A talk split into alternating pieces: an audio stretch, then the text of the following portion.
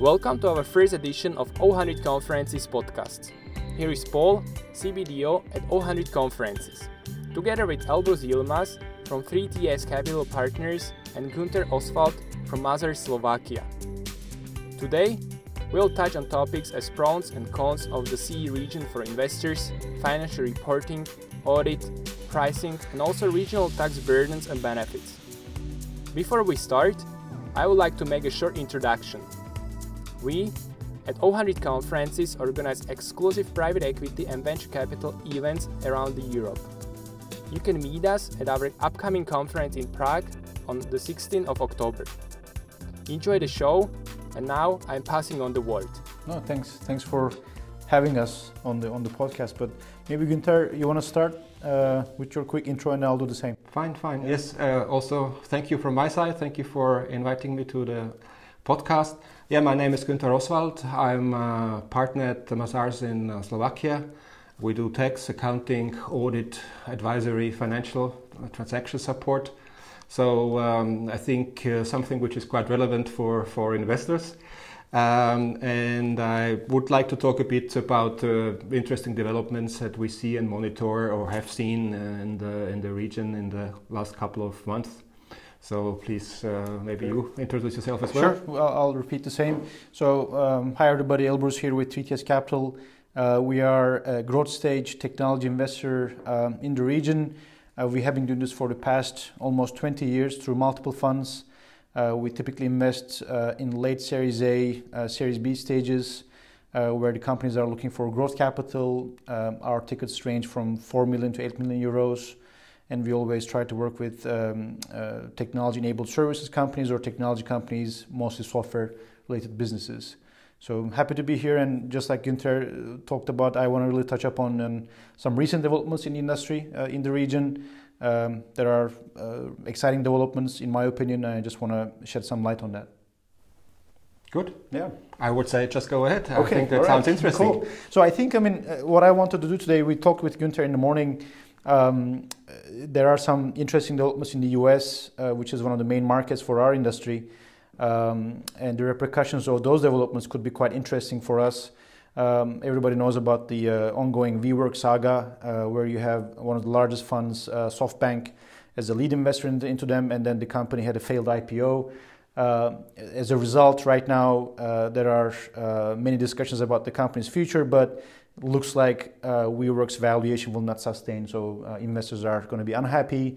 Employees will be unhappy because they will be downsizing, etc., and the CEO was let go recently. So I think there are many lessons learned or to be learned from this exercise in the US. But what I have seen is talking to other colleagues and peers in the industry, investors, how did it end up at this level, right? You have a lot of smart people around the table, a lot of money going into the business. So how do businesses end up in a situation where their operational results do not support their valuation? Because I think the public markets are, when you look at it, are more common sense investors. They look at financial performance, EBITDA positive, profitability are still key. Gross margin is an important metric instead of just revenue. So all of these KPIs are quite important and relevant, but somehow when the story starts growing, investors, entrepreneurs stop paying attention to these important things. And this just so happens at a larger scale in the US because the sheer size of the market is much bigger, that there are more investors, more money being flown in into companies, etc. So when I was looking at this and I was comparing it to our region, Central Eastern Europe, the scale is quite different. I was talking to a VC fund manager friend from Silicon Valley just last night. And he said they have an $80 million fund, and they are trying to invest in Series A and B stage companies, but tickets have gone off the roof. So basically, for example, he said there's a seed stage investment round going on. It's $14 million seed stage. This is a pre-revenue company at $15 million pre-money valuation. So when you compare that to our world, it's quite unbelievable, right? So you have a company that has no revenues, Günter, you would laugh at this probably, right? It's just getting off the ground, piece of paper, couple of entrepreneurs building a company, and they are raising $14 million. There are investors willing to pay this money or invest into this business, It might be the best business, I don't know, but when you look at the comfort that they have or the confidence they have in these kind of equations, quite different. So more money, bigger problems or bigger opportunities as well. But in our region, when you look at it, I think seed, pre-seed, early stage investments have been developing quite nicely. We have more fund managers. I mean, thanks to 0100 conferences, we see more people actually engaging in the industry across the region. So we have more money going into early stage technology companies, which is great. But I think the scale is still not there yet. When you look at our VC or PE money going into companies or into economies per capita wise, it's very tiny still. So we still have a lot of room to grow in our region. But I think what I like about our region are two main things, or actually three main things. Number one is the modesty and groundness that we have. Entrepreneurs are, let's say, they don't bullshit as much, if excuse my French. So they are looking at, you know, building a good product company, good business, solid, with profitability and gross margin in mind, rather than just having, you know, KPIs that are quite, let's say, vanity oriented, right? Number of traffic or number of users, etc. So I like the fact that most of the Central Eastern European entrepreneurs are focused on thick value, which is some sustainable value for the businesses. So that's one thing. The other thing is, obviously, as an investor, we see valuations and ticket sizes being more efficient or, let's say, less costly. So you're able to get into companies as an investor at more reasonable valuations. Obviously, the companies might not scale as big as the US versions, or they might scale in the case of UiPath, which is the fastest growing software company out of Romania, right? Globally, they are the fastest growing company. So occasionally you might see these examples, but I think more and more we see that the market is getting a little bit inflated with more investors coming in, more money coming in, prices are going up, but still there's an arbitrage. When you look at the companies that we see here in Central Eastern Europe compared to Western European versions and US versions, there's a pricing difference. So from an investor point of view, that's advantageous and we like that. That's why we are still big believers in the region and the opportunities here. And the third thing is, I think, is quite interesting, and I think that's what Günter wants to touch upon, is the technology talent in our region is A, high quality, in my opinion, world class, and then also quite affordable still, compared to some others. And we have recently exited one of our companies, Convey IQ, which was a US/Serbian business in the HR tech space. They do candidate engagement automation for enterprises. They have been growing quite nicely, and they have been acquired by Entelo, which is a Silicon Valley-based, larger, bigger company in the same industry, but providing different solutions. So there was a good complementary match. In the process of emerging or being acquired by Entelo, we have learned that the Entelos, when you look at the cost base of their engineers in the US versus what our cost base was in Serbia, is quite dramatically different. So I think the talent is good. We have good engineering schools, a lot of R&D money going into businesses now, and more government programs. It's still not enough, but it's a solid base.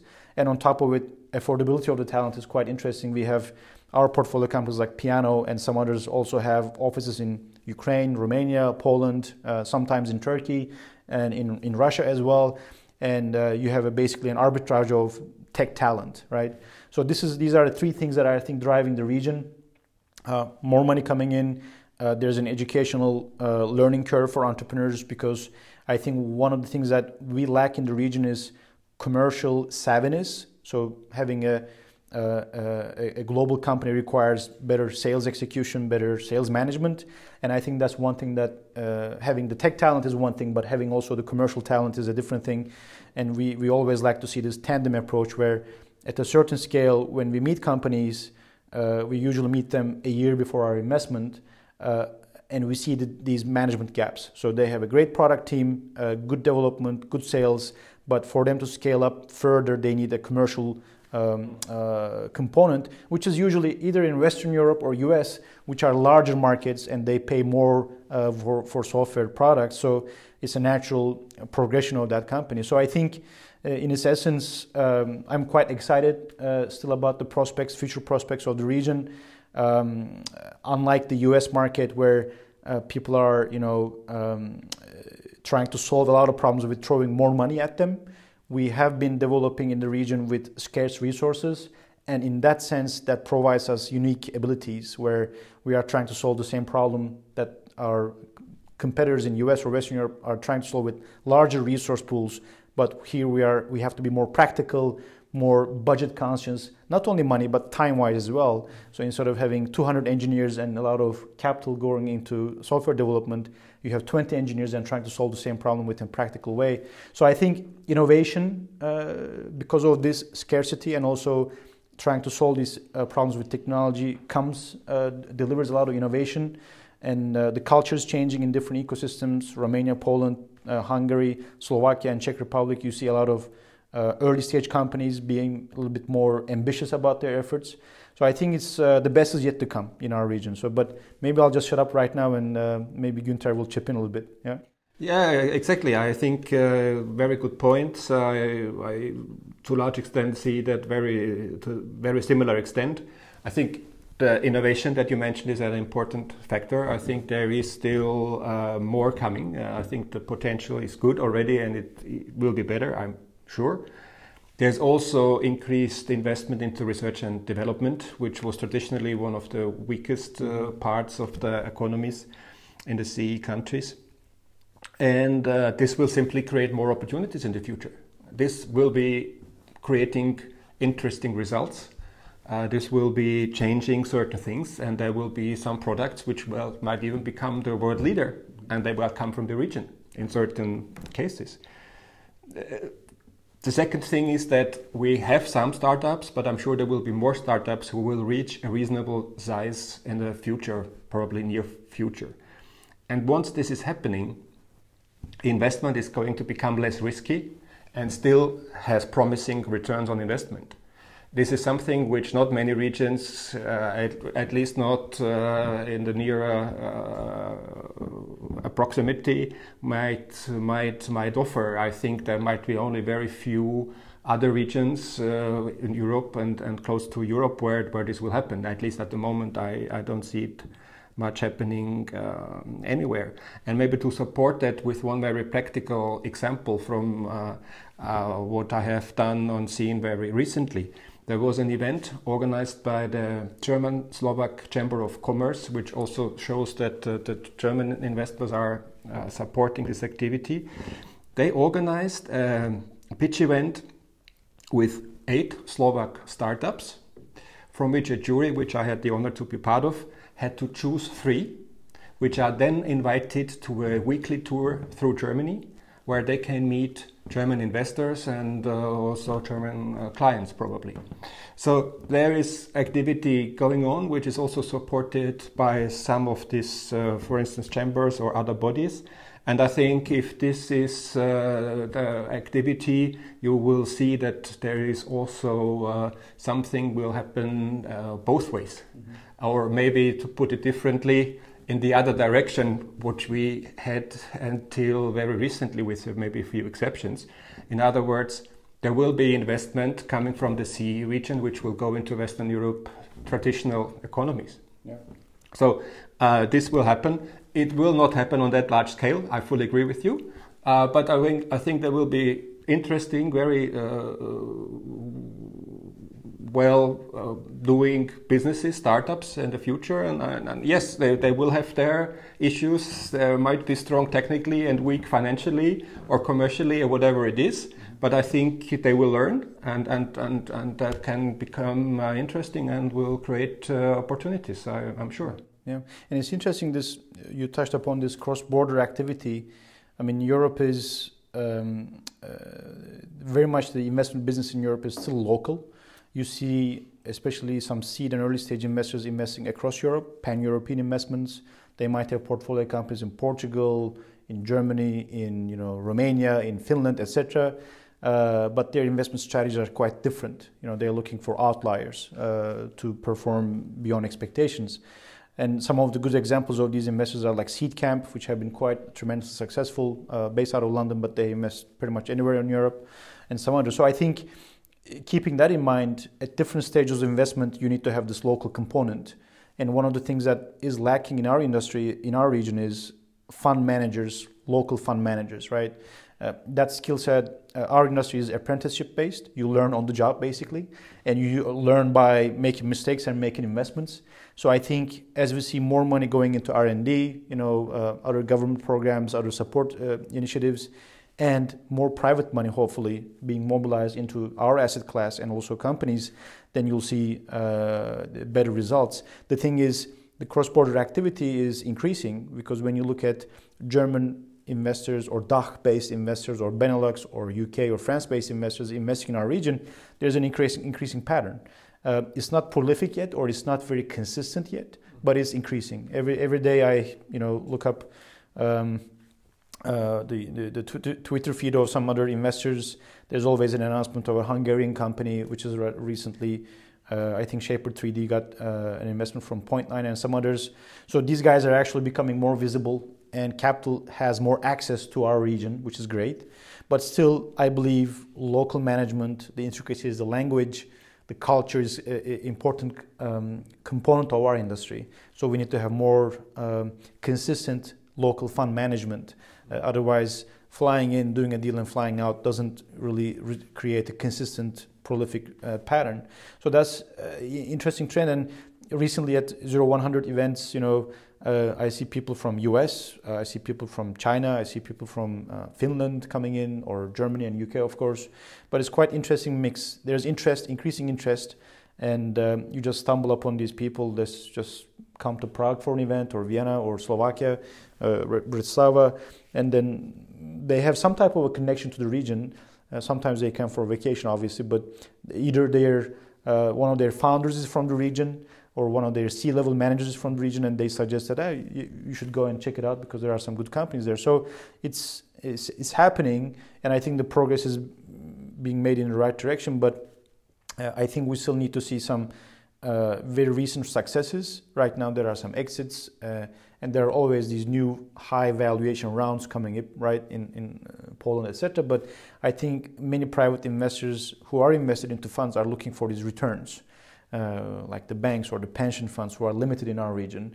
And when you look at the most recent charts from Invest Europe, which is the governing body for our industry in the region, in Europe, they portray a quite striking chart where most of the funds in our region are not privately financed. So they are, there's less private LP money in funds in our region, more public money, EIF, which is one of the most prolific and greatest investors, obviously, yes, but we need to also have other investors paying attention, in contrast to Western Europe, US, where you see more private money. So I think it's kind of like a chicken and egg. We need to show results to convince other private investors in the asset class, but also entrepreneurs need to do a better job. We need to do a better job as fund managers, but it's a cycle that's going to take more time. And then hopefully these results will increase the cross-border activity. And we don't mind having competition, and we are already having it, because as soon as you see a few good companies becoming visible, access to them is quite important, because we are on the ground in the region. We have multiple offices. We can meet them immediately, follow them, monitor them, and then invest when they need it. But sometimes we have competition from UK, Germany, or US, where they are able to pay higher prices and larger tickets, which kind of change the dynamic. So I think it's good, healthy competition. And as I said, this cross-border activity is an interesting component, and we will see better results going forward. Yeah. I agree, and think I'm not that surprised that there is not so much larger tickets. I think you make that sort of natural first step. Maybe we have somewhat smaller investment, see how it goes, yeah. Do your homework and then have your lessons learned, and then do the next step. And I agree with you. There is still money available for investment, interest from Chinese investors, but also not to forget about the monetary easement from the European Central Bank, mm-hmm. which is a general issue in the EU, but I think it goes somewhat beyond the borders of the EU at the moment. And there is not that much to choose from. There are traditional businesses which are rather expensive, mm-hmm. and then there are some of the new businesses which are probably risky. Yeah. And you need to look at all the pros and cons and monitor the development. I think you cannot expect that just something will land on your table and say, oh, this is it, I'm going to make an investment. Yeah. I think sometimes investors are a bit too passive. I think they could be more proactive. And the region, it's not, we always talk about one region, but it's quite a lot of countries, yeah. And they are not all the same. They have certain common history, yeah. In terms of what happened after the Second World War, mm-hmm. But it doesn't make them the same. Yeah, yeah. And of course also the size of the markets is different. What might be relevant for a larger market like Poland is most likely not relevant for a small market like say Slovenia. Yeah. And these are the things that I think many people do not really consider to a large extent. Yeah. And I think it can make a difference. It might not be that, but it can happen that these differences are relevant and are to be considered. And I think the look is still at the market, the CEE region, for many investors. And I think more differentiation is certainly something advisable. Yeah, I think you guys already know, but I think some of the listeners might not know. I'm originally from Turkey, and which is a country that's not in the news for the best reasons these days. Challenging times from many different aspects. But I think when you look at Central Eastern Europe, I've been investing in the region for the past 7 years in many different countries. Obviously, as you said, there are connections, and everybody, has common backgrounds to a certain extent, right? They have lived in different locations, etc. They know the culture a little bit, but every country represents a different challenge and different level of maturity in terms of ecosystem, right? So, when you look at Hungary, there are, I think, 18 or 20 early stage funds, right? But then there are also some mid-market or large cap funds active in Hungary that are doing a bunch of roll-up investments in the region, etc. So different asset classes. But I think I'm not that knowledgeable about, traditional industry transactions. And region is still growing, right? Compared to Western Europe, GDP growth is still high, but it's not like China or India, right? In terms of scale of growth. So I think it still represents for different levels of investors, whether you're acquiring a chain of hospitals or you're acquiring a chain of hotels in, I don't know, Croatia or whatever. There are different assets that are quite still enticing, mm-hmm. represents opportunities, but collecting them, or let's say combining them from country to country in certain verticals, might be easier than the others. For example, we have a bunch of online travel investments. What we are seeing is that, what works in one market doesn't work in the other market, so you have to be local. You have to localize it to a certain extent, even though these countries are bordering each other, right? It's just the consumer reaction is quite different.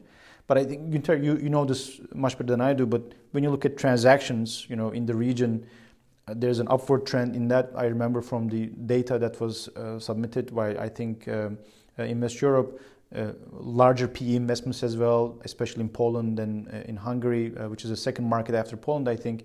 But what do you see from Mazar's point of view? I mean, do you see more mature companies looking for investment or acquisitions? Is that kind of like a trend?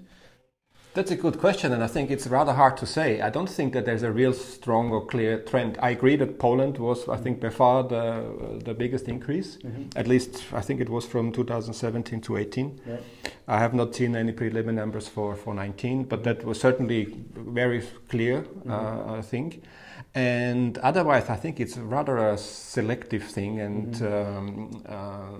To be honest, I know some countries in the region better than others. Sure. I do not really have the full overview, especially like I have been working in the Czech Republic and Slovakia, and I know also a bit better maybe Poland, Hungary, Slovenia and Croatia, but the further we go more either south or east, to be honest, my knowledge and my practical experience are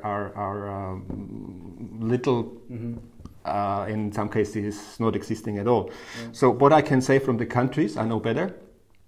Yes, there is for Poland certainly, for Hungary to a certain extent the trend. And for the smaller markets, I think it's hard to say. It's rather selective investment. So basically trying to own good businesses, right, which are profitable, yes. Maybe not as high growth rate as some other industries, but still profitable, good brands in those markets, right? Exactly. Yeah. And what is certainly an issue is that I feel or sense, at least from the clients we're working with, that they really have this long-term aspect. They're not necessarily looking at making money quickly, yeah. Going in there, make an investment after 3-5 years, maybe selling, mm-hmm. But they might still be looking at 10 plus years, yeah. Which is also not the case everywhere. So I think there is still the yeah. aspect which I think it's not a bad development, yeah, yeah, yeah. That things are being selected well and the investment horizon can be 10, say, years, yeah. Plus years. Well, one other thing that just came to my mind, Günter, is I think since you are an expert in the field, we should talk about it. The financial reporting and audit from company to company is quite different. Even within our portfolios, quite different levels of sophistication, right? Even though when we invest, we try to stabilize things and or standardize things, to help them reach up to global standards, so they can, when they are in front of a potential investor or a potential buyer, they can speak freely and they can remain prepared. So what do you see? I mean, especially look at Czech Republic and Slovakia, maybe those two main markets that you are spending more time on, maybe. What level of preparedness difference do you see when you meet a company? Are they a little bit more aware in Czech Republic because it's a larger market, there's more transactions? For example, we always require companies to get audited because it's a good practice. It prepares them, it opens up management's eyes about potential gaps, challenges, risks. Do you see from country to country that you operate in as Mazars different level of sophistication, financial reporting standards, audit standards? And I know we have IFRS and GAAP and everything, but in practical day-to-day, what's your sense about it? That's an interesting point, and I think it's quite burdensome, mm-hmm. and also quite different. But in almost all cases, at least again from the countries I know, it's really time-consuming administration. To be fully compliant with financial accounting and tax, mm-hmm. reporting, yeah. return filing or whatever is really very time consuming compared mm-hmm. to standards from say Western market economies. Yeah. And this is certainly one point which some of the startups are struggling, because just to be at least being able to keep their accounting, mm-hmm. to have their tax returns filed. Yeah. They need probably almost one full-time person, mm-hmm. To have everything captured. And then there is much less time. They should probably devote more into controlling, into yeah. internal reporting and this. And they are then just building this up as they go, and always, almost mm-hmm. always with a certain delay, yeah. of maybe even 2 to 3 years. So I don't think that they are well informed about what is actually happening in their companies. I think they could be better prepared or earlier start with management reporting, controlling, and these kind of things. Yeah. Yeah. Sometimes the commercial things just starts running, and they are behind, not only with their financial, but also with other internal points. Sure, yeah. It takes time. I mean, I think as we are, let's say, a later stage investor after seed and Series A, we come in with a check that's significant for a company to scale up. We always try to introduce some corporate governance and also control mechanisms to help them measure things, right? Not to delay things or to become a heavy burden on the management of the organization, but it's a good practice because, as the old saying goes, you cannot manage what you cannot measure, right? For example, we are having constant discussions about what's a healthy gross margin level for a software business, right? You look at industry benchmarks, it's somewhere between 70+ percentage points, depends on how you calculate gross margin and what do you include in cost of goods sold, etc. Changes from company to company, and we have seen especially in the US most recent IPO filings, guys are quite creative. I mean, there's a lot of language there about what is EBITDA and what is gross margin, etc. So when you look at it, you think it's quite straightforward, but it just happens to be they are, I'm not saying manipulating it or changing it, but they're making it complex that it's very difficult to challenge. It becomes a gray area. And in our region, I think what I find is at certain scale, some of the companies are quite impressive. They have a regional, global outlook, so they want to have perfect numbers, you know, reporting, etc. So they come to us in a very prepared manner. But in some cases, we see companies when we meet them, we like the product, we like the growth, revenues are coming in, etc. But when we try to, you know, invest, we see that quickly because our investment is kind of like, I wouldn't say rocket fuel, but it's faster growth. We want to enable faster growth. And if you don't have your things in order, faster growth will cause problems, right? Because you're not prepared in terms of scaling the business, operations, processes, etc. So that's why, you know, we have been working on some projects with you guys in due diligence and post-investment. But I think I strongly advise in our region that the companies to actually get advice early on to see what could be the challenges up ahead, because they need to sort things out. Otherwise, it's just, you know, if you're not paying your VATs according to schedule or whatever, you know, procedures, then it might grow up on you and it might be a problem down the road, you know. Yeah. Yes, and there are challenges not only for the startups, for the whole economy, not to forget. But if you look at the labor market, like in Prague or Bratislava, mm-hmm. It's empty. There is nobody available. Mm-hmm. So maybe some would like to hire people, maybe also more from the support side, like the financial and other things we have just been mentioning. But they simply cannot find them, at least not quickly. Mm-hmm. And if then they have to pay more than the competition, which makes it more expensive, obviously. So I think there are some things when you look at the situation in more detail, or maybe even a little bit between the lines. So if you look at it from far away, you might not see that. Mm-hmm. But if you look at the environment and the numbers also from an economical perspective, then there are things which are happening and which should not be ignored. Yeah, absolutely. I mean, talking about pricing. Recently, we've been looking at our portfolio companies' tech team costs. It looks like those prices are also going up. It used to be in Poland, let's say, the costs were a little bit more reasonable, but now with the influx of investment and a lot of talent being, you know, let's say, kept or accommodated by software development houses for international projects, which pay good, handsome, you know, salaries. I think the labor market in that sense is kind of becoming more challenging very fast, faster than I expected. Absolutely, yeah. and also faster especially than tech talent, but across the board, we have salary cost increases of about 10% mm-hmm. from last year to this year. Mm-hmm. I think that was numbers from July or August, I'm not that sure, but that's not that important. It is within 1 year 10%, which is much, much more than productivity efficiency increases. Yeah. Which simply means that profitability goes down, which also means you have less what you can expect in terms of your return. Yeah. So this happened so quickly. This happened within 1 year. I think hardly anybody was able to spot that, say, a year or two earlier. Yeah. Now it's happening. It has an impact on your margins and on your returns. What will you do with it? Well, another challenge. In terms of like managing a company and having these, let's say, cost of labor or cost of talent, right? When you look at governments, different tax rates are in the region. Everybody's on a different schedule. It's not like across the board it's the same. And rights and also, let's say, legislation is quite different. Yes. And especially if you have multiple offices in Belgrade, you might have a different, you know, process. In Slovakia it might be different, etc. So what do you see on your end? I mean, because you're actually opening up the hood and looking into the companies more than we do. You get into the detail, but what kind of tax burdens or benefits you see from country to country?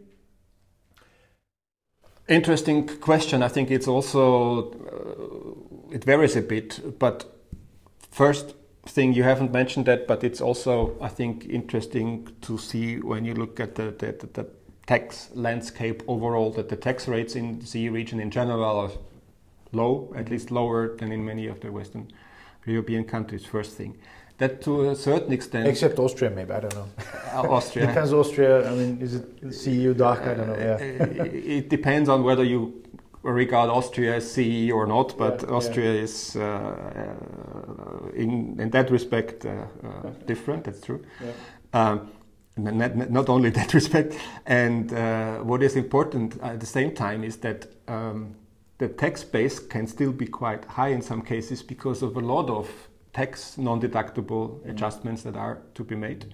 And this is one of the interesting things, maybe, when you said that environment and tax. I think we have about 100 potential adjustments to the tax base in Slovakia, and Poland, I think, is also very challenging. There are other countries. There's much more that needs to be done around that than in countries I know as well, like Germany and Austria. Yeah.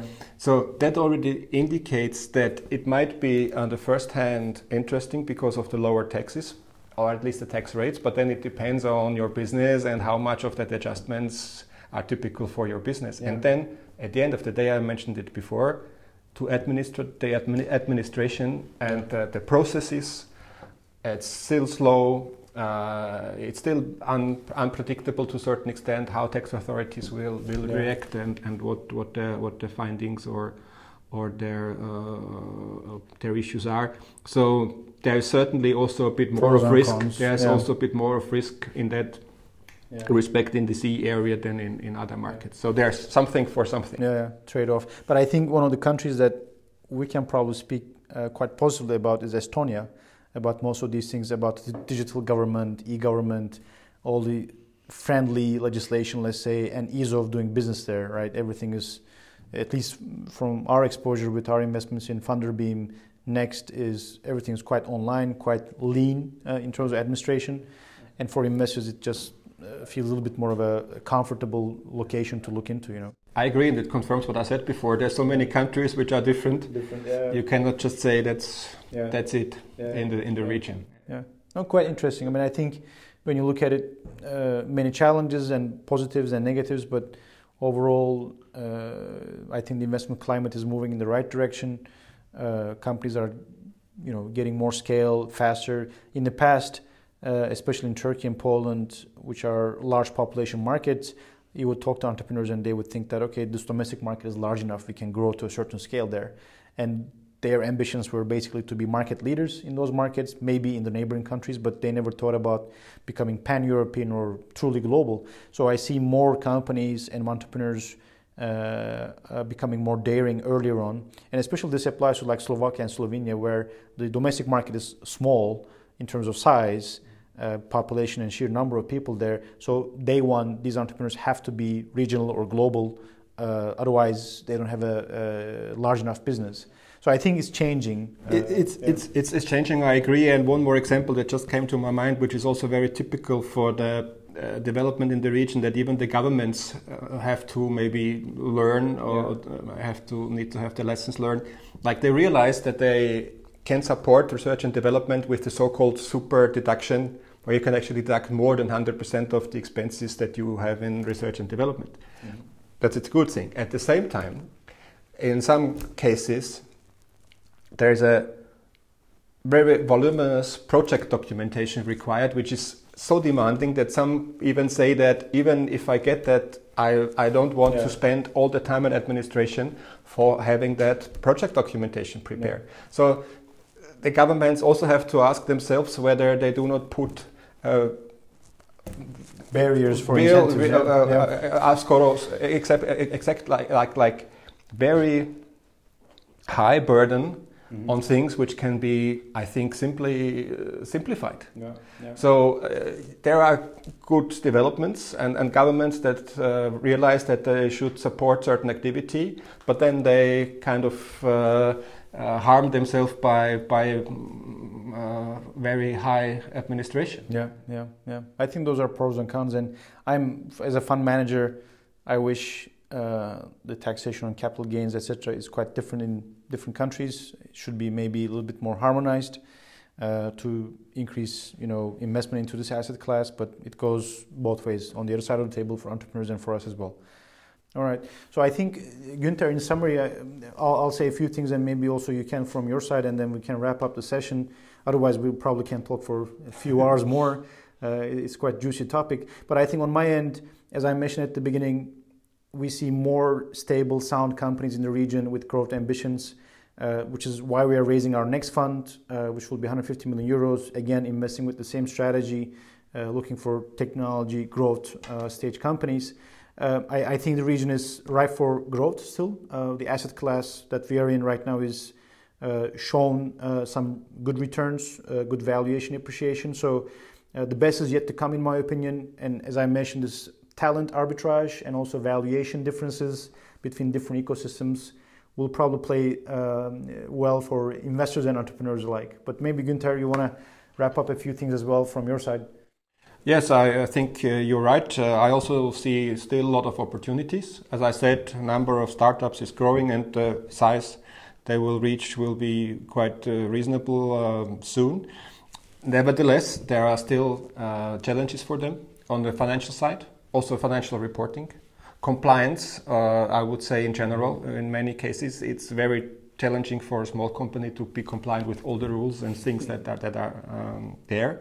I'm just talking about GDPR, for instance, one example which I haven't mentioned yet. But this is just adding to the whole list of things. So yes, opportunities, but also challenges. I think this is quite natural. Yeah. Goes hand in hand. So I think the next session for us will be in a few weeks maybe, but in Prague there's a 0100 conference coming up on the 16th. I'll be attending and I'll be one of the panels, I think, and maybe we can meet some of the listeners in person there. So again, thanks for enabling the session and looking forward to meeting guys in Prague in a few weeks. Okay, thank you. Thanks.